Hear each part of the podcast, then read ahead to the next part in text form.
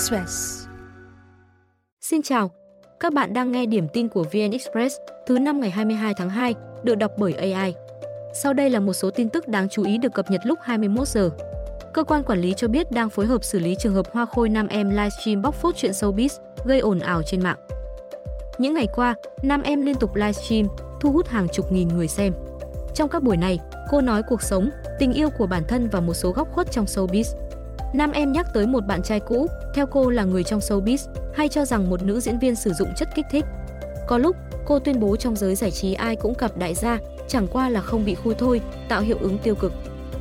Chiều nay, tại buổi họp thường kỳ ở Trung tâm báo chí, ông Nguyễn Ngọc Hồi, Phó Giám đốc Sở Thông tin và Truyền thông Thành phố Hồ Chí Minh cho biết nhận được nhiều phản ánh về sự việc. Đại diện cơ quan quản lý nói đang lên kế hoạch và phối hợp chặt với các cơ quan có liên quan để xử lý trường hợp này theo đúng quy trình, quy định của pháp luật. Cũng trong chiều nay, nam em lần đầu xin lỗi trên trang cá nhân.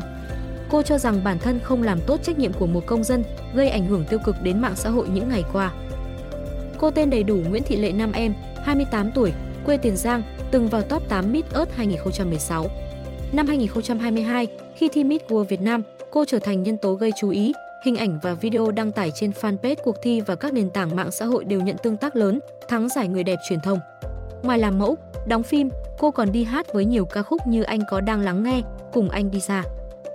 Nhiều người nổi tiếng từng bị phạt vì phát ngôn không chuẩn mực trên mạng xã hội. Tháng 10 năm 2021, cơ quan chức năng phạt người mẫu Trang Trần, chủ kênh YouTube Trang Khàn 7,5 triệu đồng với kết luận cô phát ngôn phản cảm, không chuẩn mực trên mạng xã hội. Cô bị đề nghị gỡ bỏ các video có từ ngữ tục tĩu, đồng thời xin lỗi công chúng. Hôm nay, ông Lê Phước Nhàn, giám đốc văn phòng đăng ký đất đai tỉnh Hậu Giang vừa bị bắt với cáo buộc tiếp tay cho doanh nghiệp chuyển nhượng 3.500 m2 đất mà Ủy ban nhân dân tỉnh cho thuê. Cuối năm 2020, công ty Hà Liêm ở thành phố Cần Thơ trúng đấu giá quyền sử dụng 3.500 m2 đất thương mại dịch vụ với giá 8,5 tỷ đồng, thời hạn thuê đất 50 năm. Theo điều tra ban đầu, sau khi được giao và cấp giấy chứng nhận quyền sử dụng đất, quyền sở hữu nhà ở và tài sản gắn liền với đất, công ty Hà Liêm không triển khai xây dựng trụ sở theo cam kết. Tháng 10 năm 2021, đơn vị này chuyển nhượng quyền sử dụng khu đất cho công ty Phương Nam ở thành phố Hồ Chí Minh. Tiếp nhận hồ sơ, tháng 11 năm 2021, ông Lê Phước Nhàn đã ký chỉnh lý giấy chứng nhận quyền sử dụng đất, quyền sở hữu nhà ở và tài sản gắn liền với đất, chuyển nhượng cho công ty Phương Nam mà không xin ý kiến Ủy ban nhân dân tỉnh Hậu Giang. Sau đó, công ty Phương Nam thế chấp giấy chứng nhận quyền sử dụng mảnh đất này cho ngân hàng vay 12 tỷ đồng. Việc này là trái quy định của pháp luật về quản lý và sử dụng đất đai, gây hậu quả thiệt hại nghiêm trọng cho ngân sách. Vòng xoay tại giao lộ Phạm Văn Đồng, Lê Quang Định thuộc quận Gò Vấp dẫn vào sân bay Tân Sơn Nhất sẽ được tháo rỡ vào tháng 3, điều chỉnh lại đèn tín hiệu. Theo đại diện Sở Giao thông Vận tải, hiện tốc độ tối đa trên đường Phạm Văn Đồng khá cao. Xe từ 4 chỗ đến ô tô khách chạy tối đa 80 km/h, ô tô tải, xe container có thể chạy 60 km/h, phần đường hỗn hợp là 50 km/h. Tuy nhiên, người dân phản ánh nút giao này không có đèn rẽ trái từ Phạm Văn Đồng đi Lê Quang Định nên nguy hiểm cho xe rẽ trái, vòng xoay gây hẹp mặt đường. Do vậy, trong tháng 3, vòng xoay tại giao lộ này sẽ được tháo rỡ. Giải phân cách tại đây sẽ được cải tạo kích thước, pha đèn sẽ được cải tạo từ 2 thành 3 pha và bổ sung thêm pha đèn cho xe rẽ trái. Đại lộ Phạm Văn Đồng dài 12 km, 12 làn xe, vốn đầu tư 340 triệu, đưa vào khai thác năm 2013, được xem là một trong những đường nội đô đẹp nhất thành phố Hồ Chí Minh. Đây là đường huyết mạch kết nối phía đông bắc với khu vực trung tâm thành phố, đi qua nhiều khu dân cư đông đúc, kết nối sân bay, nằm cạnh khu chế xuất Linh Trung. Tuyến đường thường xảy ra ùn tắc. Cuối ngày hôm nay, giá đô la Mỹ tự do bỏ xa mốc 25.000 đồng trong khi vàng miếng cũng đảo chiều tăng mạnh. Trong khoảng một tuần gần đây, giá đô la Mỹ trên thị trường ngân hàng và tự do có dấu hiệu tăng nhiệt. Ngày 22 tháng 2, Vietcombank tăng 80 đồng cả hai chiều mua bán lên 24.760 đồng. Còn so với đầu năm, mỗi đô la Mỹ tại nhà băng này tăng khoảng 340 đồng, tương đương mức tăng gần 1,4%. Trên thị trường tự do, các điểm thu đổi ngoại tệ cũng nâng giá đô la Mỹ lên hơn mốc 25.000 đồng từ một tuần trở lại đây. Hôm nay, mỗi đô la Mỹ tại một số điểm thu đổi ngoại tệ tăng khoảng 90 đến 110 đồng so với hôm qua, lên 25.150 đến 25.220 đồng. Diễn biến giá đô la Mỹ trong nước đang không tương quan với xu hướng của đồng bạc xanh trên thế giới.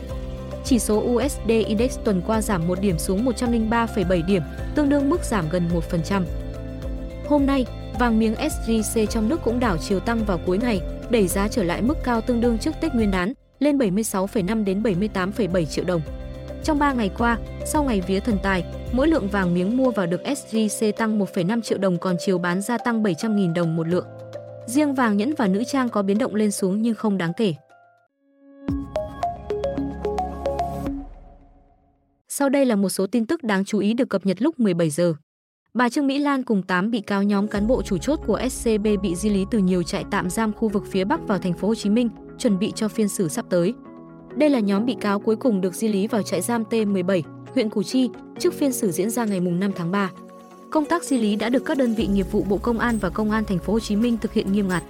Trong 86 bị cáo bị đưa ra xét xử có 70 người bị tạm giam, 11 người được tại ngoại và 5 người đang bỏ trốn. Bà Trương Mỹ Lan, Chủ tịch Tập đoàn Vạn Thịnh Phát, bị truy tố về 3 tội đưa hối lộ, vi phạm quy định về hoạt động của ngân hàng và tham ô tài sản. Phiên tòa dự kiến kéo dài đến ngày 29 tháng 4. Để phục vụ cho việc xét xử, tòa đã triệu tập hơn 2.400 người có quyền nghĩa vụ liên quan thuộc 5 nhóm. Cho đến nay, sau 2 tháng triển khai, kế hoạch chuẩn bị cho công tác xét xử bao gồm nhân sự, tổ chức, an ninh phiên tòa gần như được hoàn tất. Tòa cũng ra thông báo kêu gọi nhóm 5 bị cáo đang trốn truy nã ra đầu thú để hưởng sự khoan hồng của Đảng và Nhà nước. Viện Kiểm sát Nhân dân tối cao phân công 10 kiểm sát viên thuộc Viện Kiểm sát Nhân dân tối cao và Viện Kiểm sát Nhân dân thành phố Hồ Chí Minh giữ quyền công tố tại tòa. Có gần 200 luật sư tham gia bảo chữa cho bị cáo và bảo vệ quyền, lợi ích hợp pháp các bên liên quan. Trong đó, riêng bà Lan có 5 luật sư. Theo cáo trạng của Viện Kiểm sát Nhân dân tối cao, từ năm 2011, bà Lan đã thâu tóm 3 ngân hàng tư nhân để hợp nhất thành Ngân hàng Thương mại Cổ phần Sài Gòn SCB và lợi dụng hoạt động của ngân hàng để huy động vốn phục vụ kinh doanh cá nhân. Bà Lan sử dụng SCB như một công ty tài chính để cấp vốn cho hệ sinh thái của Vạn Thịnh Phát. Tuy không có chức vụ gì tại SCB, song với việc sở hữu 91,5% cổ phần của SCB thông qua nhiều cá nhân, bà Lan nắm quyền tuyệt đối. Chỉ đạo lãnh đạo ngân hàng cùng cán bộ chủ chốt ở Vạn Thịnh Phát rút tiền của SBC bằng hình thức lập các hồ sơ vay khống, có khi chỉ đạo rút tiền trước, hoàn thiện hồ sơ sau. Từ tháng 2 năm 2018 đến tháng 10 năm 2022, bà Lan đã chỉ đạo lập khống 916 hồ sơ vay vốn của SCB 545.000 tỷ đồng và chiếm đoạt 304.000 tỷ, gây thiệt hại gần 130.000 tỷ đồng tiền lãi phát sinh. Như vậy, tổng cộng, bà Lan gây thiệt hại cho SCB 498.000 tỷ đồng. Từ 15 giờ hôm nay, mỗi lít xăng giảm 320 đến 360 đồng, các mặt hàng dầu cũng bớt 300 đến 450 đồng. Riêng dầu ma rút tăng 20 đồng, lên 15.920 đồng mỗi kg. Như vậy, từ đầu năm đến nay giá xăng, dầu có 5 lần tăng, 3 lần giảm. Kỳ điều hành hôm nay, Liên Bộ tiếp tục khâu trích và chi sử dụng từ quỹ bình ổn giá, trừ dầu ma rút mức trích lập là 300 đồng một kg. Nhà điều hành cho biết bình quân giá nhiên liệu thành phẩm 7 ngày qua giảm 0,2 đến 3% tùy loại nhiên liệu. Sau khi cơ quan năng lượng quốc tế IEA dự báo nhu cầu dầu năm nay giảm, cũng như e ngại căng thẳng tại Trung Đông, Biển Đỏ nhà đầu tư nước ngoài bán dòng gần 940 tỷ đồng, cao nhất từ giữa tháng 12 năm 2023, khiến VN Index giảm gần 3 điểm trong hôm nay. Áp lực bán xuất hiện từ sớm và chi phối sàn HOSE gần như cả ngày, nhất là các mã blue chip. Tuy nhiên dòng tiền vẫn tìm đến các cổ phiếu riêng lẻ giữ thị trường không lùi quá sâu. Chốt phiên, VN Index lùi về 1.227,3 điểm, thanh khoản giảm cùng chiều chỉ số. Tổng giá trị giao dịch sàn HOSE đạt gần 18.000 tỷ đồng, thấp hơn 4.600 tỷ so với hôm qua. Theo chứng khoán Vietcombank, khối ngoại đã bán dòng lớn ngay từ đầu phiên, khiến VN Index giảm điểm. Họ chủ yếu xả hàng các mã HPG, VPB, MSN, MVKG. Các cổ phiếu kể trên đều có giá trị bán dòng trên trăm tỷ đồng. Toàn sàn HOSE có 263 mã giảm giá và 217 mã tăng, không quá chênh lệch. Điều này cho thấy thị trường mất điểm chủ yếu do ảnh hưởng của các mã trụ. Trong đó, VCB là cổ phiếu ảnh hưởng xấu nhất đến chỉ số chung nhưng nhìn chung ngành ngân hàng có diễn biến khả quan hơn các nhóm hóa chất, tài nguyên, thép, chứng khoán, công nghệ. Chủ nhiệm Ủy ban Kinh tế đề nghị chính phủ tìm hướng giải quyết trước phản ánh nhiều đoạn cao tốc Cam Lộ, La Sơn không đạt quy chuẩn, không có giải phân cách cứng. Đề nghị được đưa ra trong báo cáo dân nguyện tháng 1 trong sáng nay.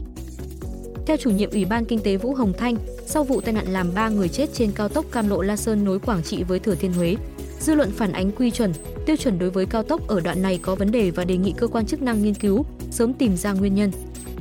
Dự án cao tốc Cam Lộ, La Sơn khởi công tháng 9 năm 2019 và đưa vào khai thác tháng 12 năm 2022.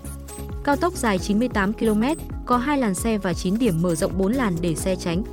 Hệ thống biển báo, dẫn hướng chỉ đường được bố trí theo quy chuẩn kỹ thuật quốc gia về báo hiệu đường bộ, tuyến có nhiều đoạn sơn nét đứt để các xe có thể vượt nhau.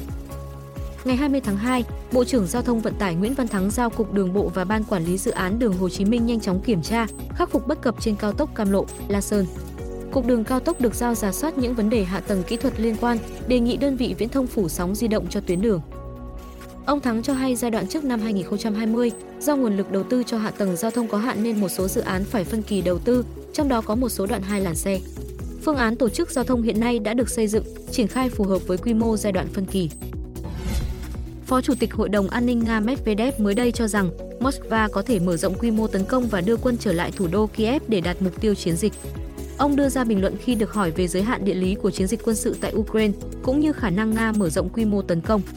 Theo ông, lý do khiến Nga cần đưa quân trở lại để kiểm soát Kiev là thành phố này có nguồn gốc Nga nhưng lại đang bị kiểm soát bởi bộ máy quốc tế chuyên chống Nga do Mỹ dẫn đầu.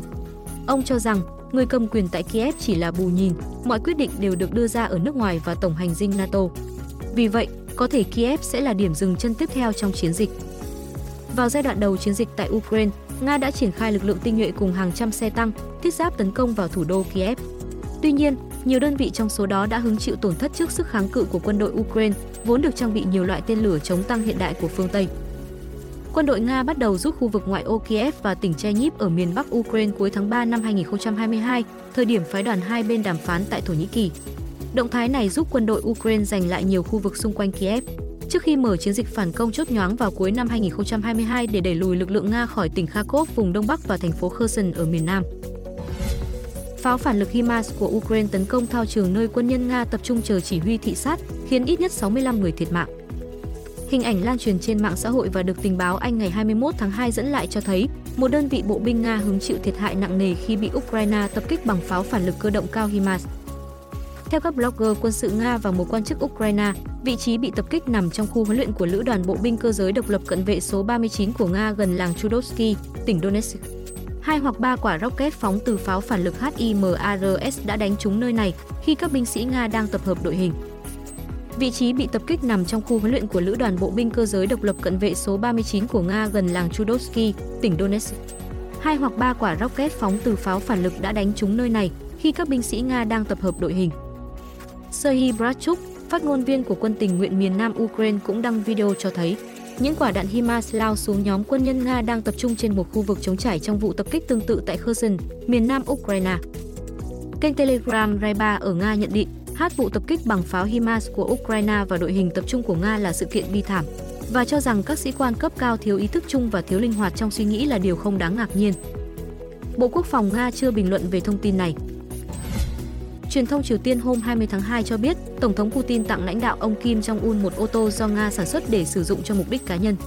Điện Kremlin sau đó xác nhận đó là chiếc limousine Sinat. Một ngày sau, phát ngôn viên Bộ Ngoại giao Mỹ Matthew Miller mỉa mai sự kiện này. Ông nói rằng hy vọng ông Kim được tăng thời hạn bảo hành. Ông cũng chỉ ra rằng hành động này của Nga dường như vi phạm các nghị quyết của Hội đồng Bảo an Liên Hợp Quốc mà chính nước này ủng hộ. Ông Miller nhấn mạnh rằng các nghị quyết của Hội đồng Bảo an yêu cầu tất cả quốc gia thành viên Liên Hợp Quốc không được cung cấp phương tiện đi lại và ô tô hạng sang cho Triều Tiên. Liên quan đến sự kiện này, Hàn Quốc trước đó cũng cho rằng hành động của Nga đã vi phạm nghị quyết của Hội đồng Bảo an. Phát ngôn viên Bộ Ngoại giao Nga Maria Zakharova đáp trả rằng bất cứ vấn đề nào về tuân thủ nghị quyết nên được nêu ra ở cấp Liên Hợp Quốc, thay vì phàn nàn chỉ trích. Bà cũng cáo buộc Hàn Quốc và các nước phương Tây đang tiến hành cuộc chiến trừng phạt nhằm vào Nga. Hàn Quốc nên suy nghĩ về những lệnh trừng phạt bất hợp pháp mà nước này áp đặt lên Nga. Những thông tin vừa rồi cũng đã khép lại điểm tin hôm nay. Hẹn gặp lại quý vị vào ngày mai.